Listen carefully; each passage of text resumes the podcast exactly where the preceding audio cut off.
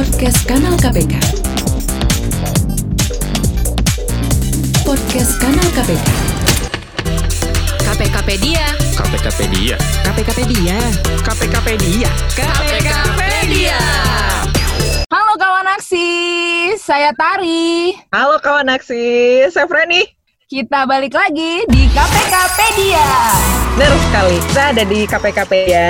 Dan KPKpedia ini adalah tempat ngobrolnya berbagai macam bagian di K P K ya. Betul, nah, jadi informasi apa yang kawan aksi perlukan? Nah inilah wadahnya, ini wadahnya kita akan mendatangkan langsung pegawai-pegawai K P K dan akan menjawab pertanyaan-pertanyaan kawan aksi yang telah menanyakan beberapa pertanyaan lewat sosial media. Nah, saat ini kawan aksi kita akan mengambil tema bagaimana sih untuk menjadi penyuluh anti korupsi? Mau jadi penyuluh anti korupsi itu susah apa enggak sih? Nah, kalau yang namanya penyuluh itu kayaknya ribet ya. Oh, benar, benar, benar.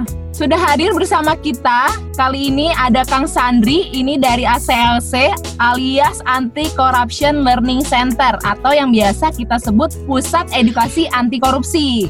Mm-hmm. Halo. Halo. Halo, halo semangat pagi. Iya. Halo Mbak Tari, halo Mbak Preni.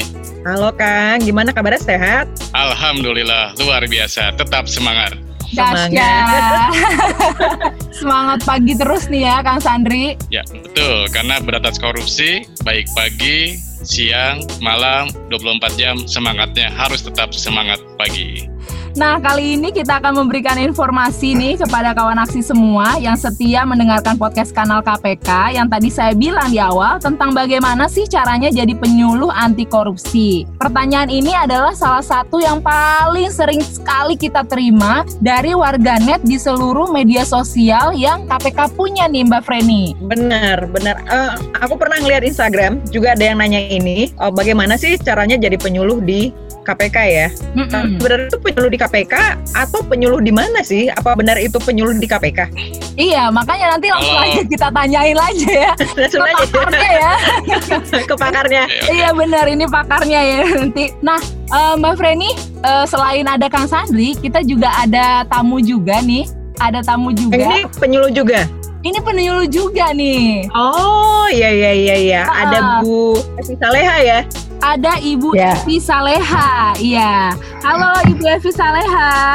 Halo, Assalamualaikum Tari dan Mbak Freni ya, Ibu. Mbak Tari dan ya, Mbak Freni, Mbak Freni. Apa kabar uh, nih? Semangat Bu? Pagi. Pagi, pagi, pagi Bu. Ya. Katakan okay. Sandri kan gitu kalau penyuluh anti korupsi, melaksanakan penyuluhan anti korupsi itu semangatnya harus pagi terus walaupun dilaksanakannya siang sore, malam gitu. Benar, semangatnya harus semangat pagi ya Bu. Iya betul. Luar biasa oh. nih ya. Saat ini kita udah ada dua narasumber yang emang edan-edan ya semangatnya ya. Nekat jadi penyuluh. Nekat jadi penyuluh. Nekat jadi penyuluh. Tapi uh, sebelum masuk ke Bu Evi, uh, kami nanya-nanya dulu ke Kang Sandri ya Bu Evi ya. Ya betul, silahkan. Oke, okay. Ini sebagai suhunya nih seorang penyuluh yang juga uh, istilahnya memfasilitasi banyak penyuluh. Kang Sandri bisa cerita-cerita dulu nggak sih uh, ini kaitannya A C L C dengan suluh dan penyuluhan begini? Ya, baik Mbak Tari dan Mbak Preni. Jadi saya uh, A C L C ini kan baru terbentuk dua ribu sembilan belas secara resmi. Sebelumnya okay. saya bekerja di Direktorat Pendidikan dan Pelayanan Masyarakat.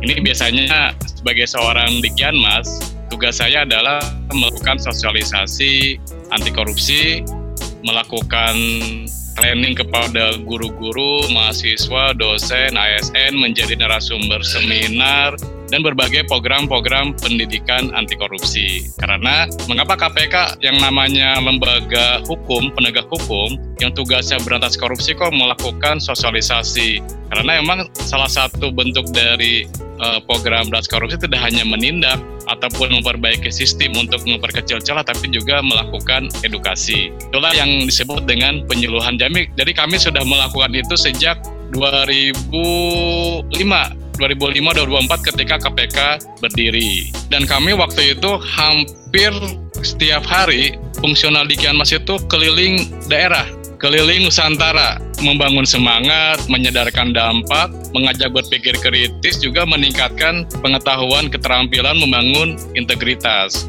Tapi ternyata personel kami terbatas, Mbak. Iya, iya. Kami waktu itu hanya dua puluh orang gitu, menangani seluruh Indonesia. Sehingga kami memikirkan strategi gimana caranya penyuluhan itu tetap berjalan tanpa harus ada kami. Karena kekurangan orang, maka kita e, mengajak kepada lapisan masyarakat yang punya komitmen dan kesadaran anti korupsi untuk bergabung melakukan penyuluhan anti korupsi. Dan itu sudah banyak di, dilakukan masyarakat sejak uh, dua ribu tujuh itu udah udah banyak yang melakukan. Wow, berarti sebenarnya meskipun A C L-nya hmm. belum terbangun atau belum berdiri, itu apa yeah. rencananya sudah ada dari zaman dulu ya, Kang Sandri?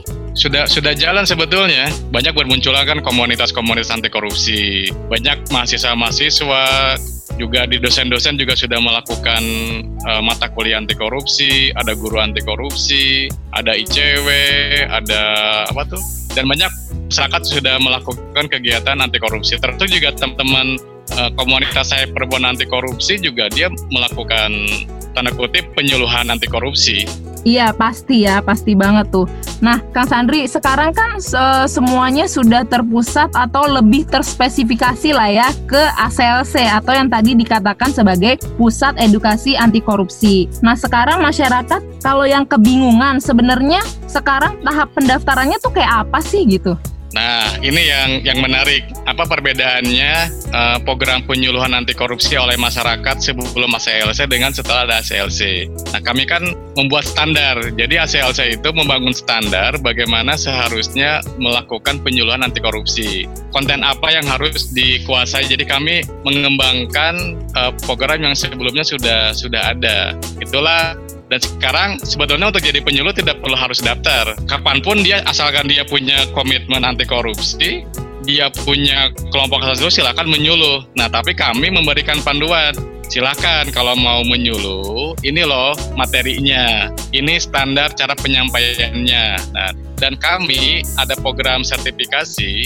Itu mungkin disebut dengan pendaftaran, pendaftar untuk ikut sertifikasi. Nah, sertifikasi itu sebetulnya proses pemberian pengakuan bahwa memang yang selama dilakukan sudah sesuai dengan standar gitu. Nah, apa manfaatnya kalau kita sertifikasi? Nah, nanti tanyakan ke, ke Bu Epi. Bu Epi itu sebelum ikut sertifikasi penyuluh sudah melakukan penyuluhan ketika dia di D P M Kota Bandung itu gabung dengan apa kerjasama dengan Korsubga. Tapi setelah ikut sertifikasi, nah bagaimana perubahannya nanti kita kita tanyakan kepada uh, uh, Master Nin Epi. Oke, okay, berarti uh, uh, cukup jelas banget. Berarti ya, udah master, ya. udah udah masternya ya. Ternyata Bu Epi ini tidak hanya sekedar penyuluh. Pantasan semangatnya pagi terus ya. Pagi pulang Mbak Freni. Sebenarnya berarti kawan aksi tidak perlu bingung lagi. Artinya bukan mendaftar hmm. sebagai penyuluh, tapi yang mendaftarnya itu untuk mendapatkan pengakuannya saja ya, Kang Sandri. Betul. Jadi nanti kita pengakuan itu kan acuannya kepada S K N I, Standar Kompetensi Kerja Nasional Indonesia Penyuluh Anti Korupsi. Itu bisa digunakan bagaimana kalau kita ingin menyuluh, di situ ada panduannya. Bagaimana kalau kita ingin diakui ikut sertifikasi. Nah, tapi saya ingin menyuluh tapi kayaknya saya belum merasa kompeten nih. Saya perlu ada pelatihan. Nah, kita bisa ikut juga, ada diklatnya, diklat menjadi penyuluh anti korupsi. Semua acuannya sama kepada namanya S K K N I. Oh, iya iya. Oke, jadi sekarang udah lebih jelas ya. Kalau gitu sekarang saatnya kita ke Bu Evi nih. Kayaknya nih udah yang utama deh ya. Karena tadi dibilang udah yang seniornya, ya udah masternya. Karena semangatnya pagi mulu. Ya. Bisa cerita nggak Bu Evi ini awal mulanya tahu soal penyuluh penyuluh anti korupsi ini gimana? Uh, saya pengalaman jadi P N S itu empat puluh dua tahun sembilan bulan sampai pensiun. Tapi uh, sekitar lima belas enam belas tahun itu uh, di pendidikan. Dari situ baru masuk di uh, struktural. Terakhir saya jadi kepala badan kepegawaian daerah dan jadi asisten administrasi umum di Pemkot Bandung. dua ribu enam belas itu dua ribu lima belas atau dua ribu enam belas ya. Uh, ada program pencegahan uh, korupsi yang dilaksanakan oleh K P K yang turun ke daerah melalui tim namanya tim Korsubga. hmm, tim oh, koordinasi, oh, supervisi dan pencegahan dan pencegahan. Pencegahan, ya betul. Nah, jadi uh, tim Korsubgah ini uh, me- melakukan pendampingan ke pemerintah daerah. Satunya di Kota Bandung waktu itu ada timnya. Uh, saya ditugaskan oleh kepala daerah, Pak Wali Kota waktu itu menjadi L O-nya tim Korsubgah gitu di sana. Jadi banyak hmm, ber- bersinggungan dengan uh, teman-teman tim Korsubgah, uh, melekat dengan tugas saya di P N S ya. Nah, betul. Pada saat uh, saya akan pensiun uh, Desember dua ribu delapan belas itu batas usia pensiun saya. Nah, bulan Agustus saya dapat informasi nih, dapat motivasi dari teman-teman tim Korsubgah. Wah, katanya ibu mau pensiun ya. Jangan pensiun lah Bu kalau dari pencegahan korupsi, ikut oh. dong sertifikasi gitu hmm. awal mulanya gitu. Oh. Terus di, dikasihlah uh, link alamat ke A C L C gitu. Jadi pada akhirnya kemudian kita coba lihat-lihat. Jadi kalau misalnya teman-teman yang sekarang sudah bergerak melakukan penyuluhan anti korupsi, kemudian mau disertifikasi, maka eh, ada beberapa yang harus diikuti. Antara lain yang pertama kita diminta mengikuti eh, e-learning di A C L C K P K. Jadi sebelum dapat eh, apa namanya dapat izin untuk eh, atau dapat SIM ya, SIM surat izin dapat apakah lulus e-learning atau tidak gitu. Nah, kita ikut uh, e-learningnya melalui melalui online begitu. Nah, nanti kalau sudah nanti diumumkan di webnya, kita dikirimi email bahwa ibu memenuhi syarat atau saudara memenuhi syarat untuk ikut uh, sertifikasi ke tahap berikutnya gitu. Nah, wow. nanti terakhir terakhir baru kita uh, dilakukan wawancara uji coba di waktu itu uh, tempat uji kompetensinya di A C L C K P K. Ibu ikut yang bulan Desember dua ribu delapan belas, sementara daftarnya mm-hmm. sejak bulan Agustus. Oh, Ibu. Nah, pada uh, Ibu, sorry. Ya. Selama prosesnya tersebut tuh, Bu, biar kawan aksi ada gambar. Ya. Nah, Ibu itu di, disuruh bayar nggak sih, Bu? Enggak, nggak bayar. Gratis ya, Bu? Gratis dong, masa bayar. Kan uh, itu mah udah, udah apa namanya jadi programnya K P K gitu. Jadi nggak ada bayar-bayaran. Hmm. Cuma memang hmm. perlu komitmen dari individu yang mau sertifikasi, termasuk nggak boleh males. Oh, oke, okay. Nggak boleh malas yang jelas, Ibu. Ya. Ini kan bisa dibilang Ibu udah us- usianya udah bisa dibilang uh, neneknya saya nih ya, Bu ya. Belum waktu kalau neneknya Mbak ma- Freni mah. Mas, saya mau nanya nih, kenapa sih kok sampai sekarang masih semangat gitu loh? Bisa kasih tipsnya sih untuk saya yang masih muda-muda gini? Sangat ya. Justru malah ngambil sertifikatnya saat pensiun nih Bu Evi.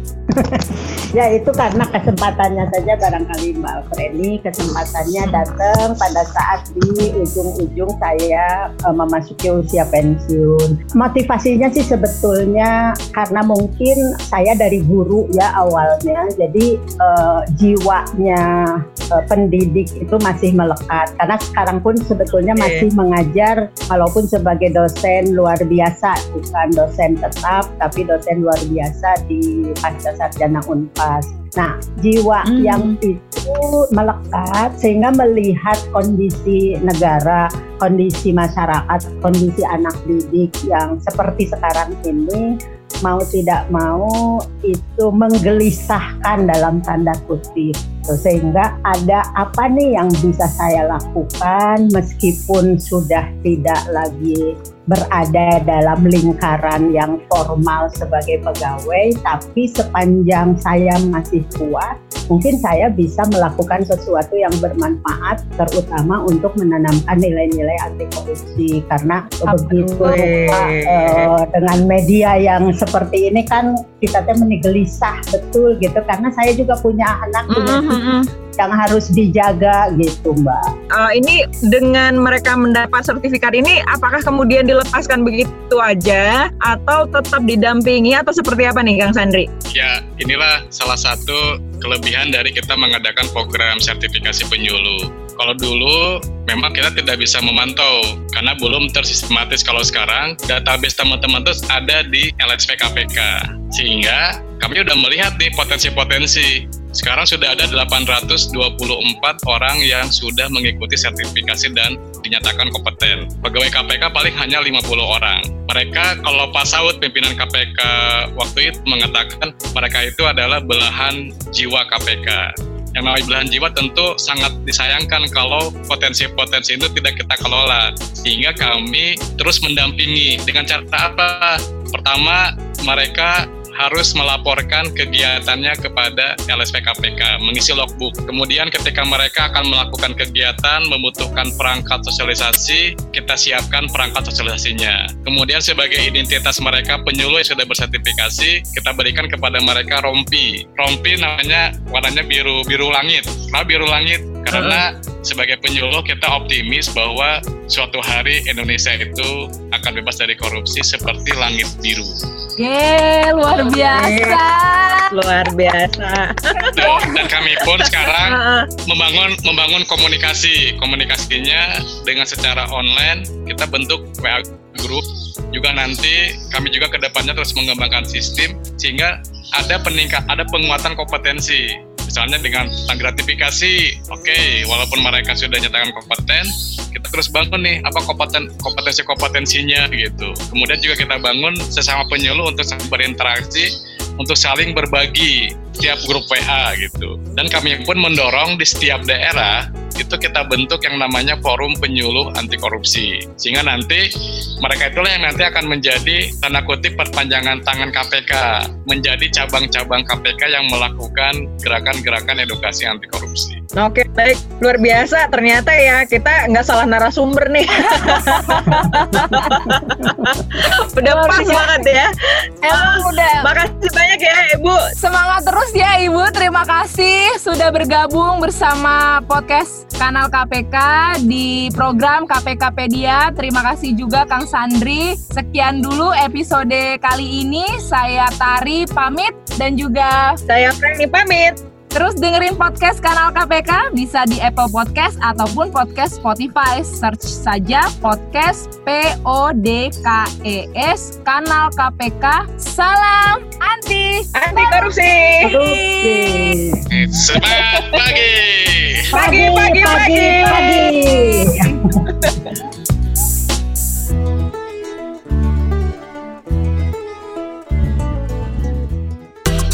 KPKpedia KPKpedia KPKpedia KPKpedia KPKpedia Podcast Kanal K P K Podcast Kanal K P K